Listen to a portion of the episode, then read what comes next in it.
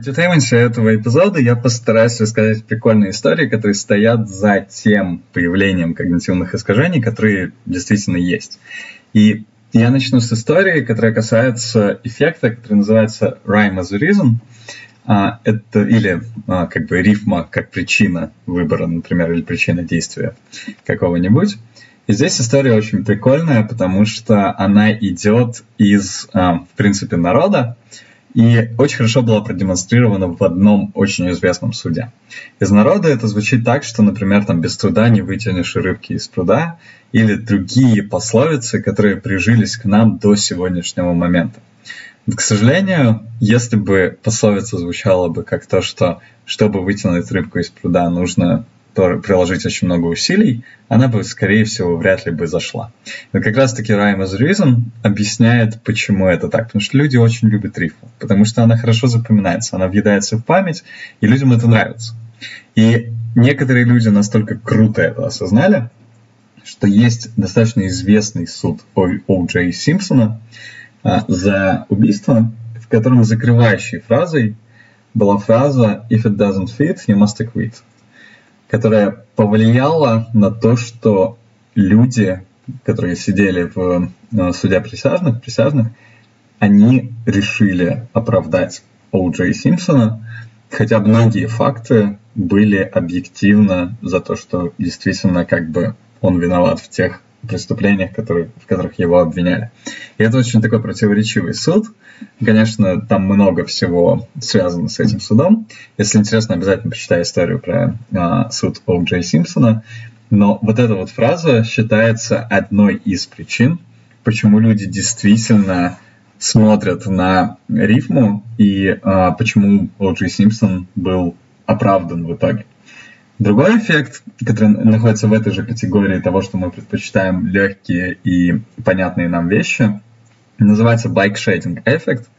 Shading эффект состоит в том, что мы очень-очень долго обсуждаем разные легкие вещи и почти нифига не обсуждаем сложные вещи. И идея состоит в том, что это был гипотетический пример, но он очень круто показывает, как это работает. Представь себе город, в котором есть собрание по поводу решения того, на что потратить бюджет.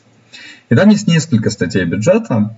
Ну, допустим, для простоты есть две статьи бюджета.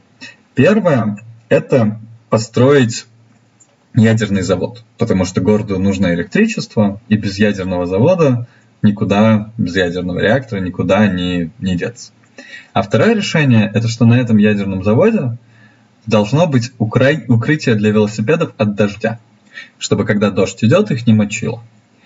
Вот представь себе, как с вовлечением сотрудников такого завода или города будет проходить собрание.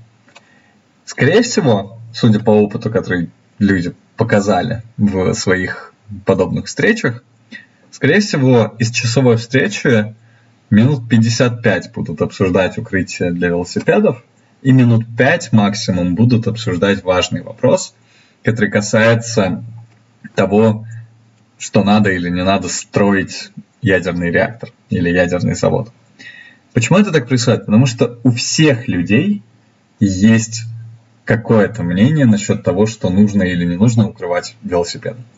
Потому что все люди представляют себе, что такое ездить на велосипеде, все люди представляют себе уровень как бы ответственности за это решение, и всем людям есть что сказать. Но, к сожалению, когда речь заходит о сложных реально вещах, в которых нужно чье-то мнение, и особенно профессиональное мнение, люди очень часто пытаются перекладывать эту ответственность на других людей, и из-за этого они не так много внимания уделяют каким-то вещам. И на самом деле недавно была очень прикольная статья про то, почему все встречи не работают. Почему вообще встречи в офисе стоит отменить. Как раз-таки бэкшейдинг эффект был одной из причин, почему действительно они могут не работать. Ну и последняя история, которую я расскажу, касается одного из эффектов с достаточно прикольным экстравагантным названием, который называется озеро Вобегон или Лейк Вобегон. А, этот эффект, он говорит о том, что люди считают себя лучше среднего, и название идет из того, что в одном из радиошоу ведущий сказал просто случайный город, который называется Лейк Вабегон, в котором все дети лучше среднего. И многие люди действительно это послушали. И так, на самом деле, началась одна из первых популяризаций когнитивных искажений, потому что люди, послушав про то, что высмеивали других людей по отношению, других вообще воображаемых людей по отношению к тому, что у них есть когнитивные искажения и что они считают себя лучше среднего, начали задумываться о том, что а действительно ли они лучше среднего, и действительно ли они ведут себя так же, как другие люди. Потому что, если ты вспомнишь предыдущий эпизод, мы намного чаще подмечаем какие-то искажения, косяки и так далее в других людях, нежели в себе. Ну а помимо тех историй, которые стоят за когнитивными искажениями, потому что я почти уверен, как бы, no bullshit от нас здесь, я почти уверен, что если тебе интересно почитать про когнитивные искажения, уж явно ты не будешь слушать меня, ты будешь, скорее всего, читать об этом самостоятельно или послушаешь кого-нибудь другого, если тебе просто интересно перечисление этих когнитивных искажений. Поэтому я расскажу про одну прикольную идею, которая действительно работает очень-очень круто.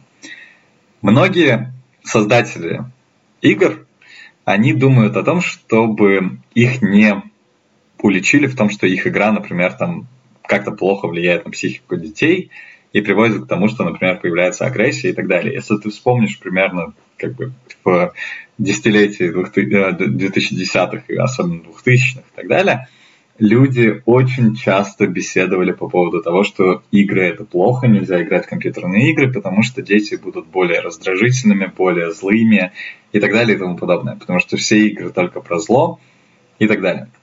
И вот один, одна категория игр, которая любима многими людьми, это, например, там SimCity, Sims и так далее – она касается принятия решений. И надо сказать о том, что когда люди начали принимать в таком игровом формате, потому что еще часто бывают симуляции разные и так далее, но в принципе жанр симуляций сделал так, что людям пришлось принимать решения в шуточной, несерьезной ситуации.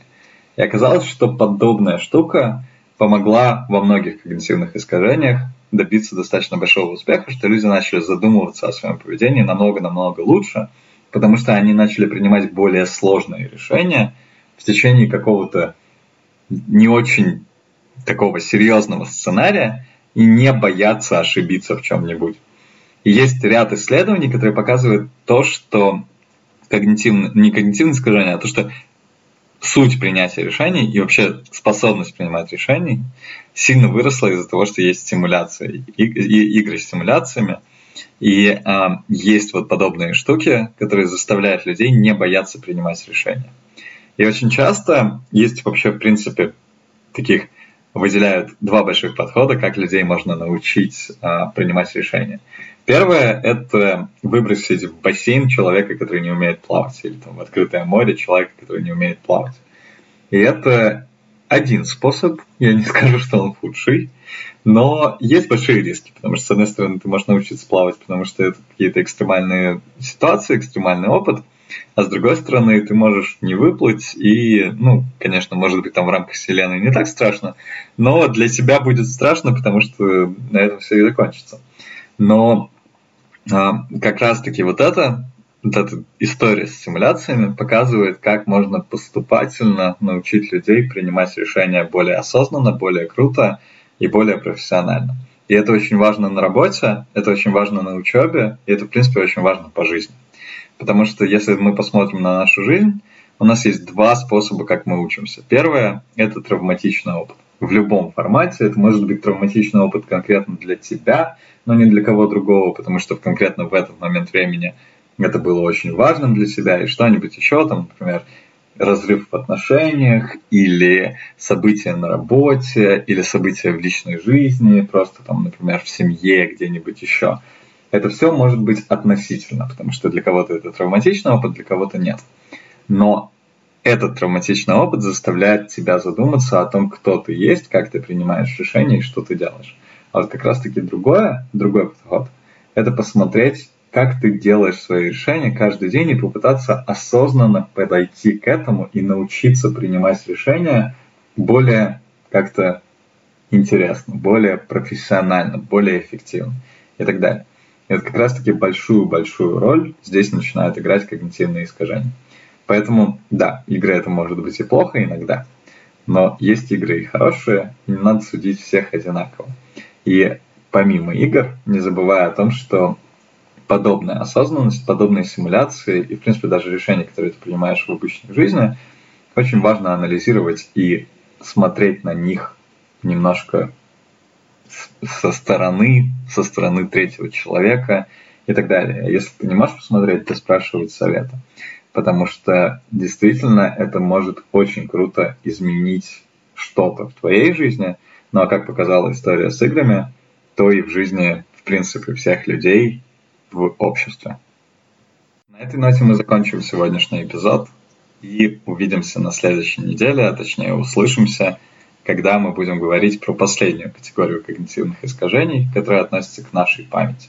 А пока в эту неделю, если ты следишь за неделями, но если нет, то ничего страшного, пока в это время, которое ты себе выделил или выделила, постарайся последить за теми решениями, которые ты принимаешь, и подумать, как ты их принимаешь и какую роль, какой вес здесь играет когнитивное искажение.